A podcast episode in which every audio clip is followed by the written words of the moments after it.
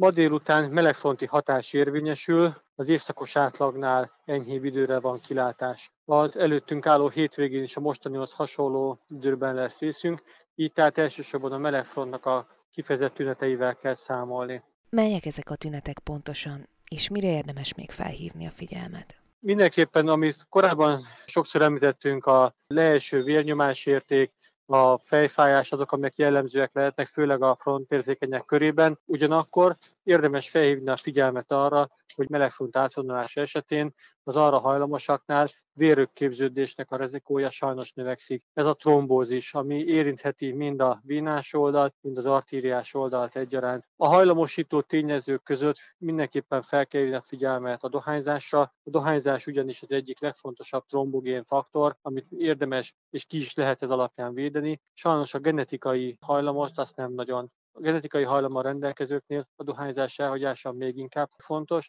és fel kell hívni a figyelmet a fogamzásgátlót szedő nőknél is, ha a dohányzás is fennáll, és genetikai hajlam is fennáll, akkor sajnos annak a rizikója, hogy vérők képződik sokkal nagyobb, amelyet a most átvonuló melegfront is tovább provokálhat.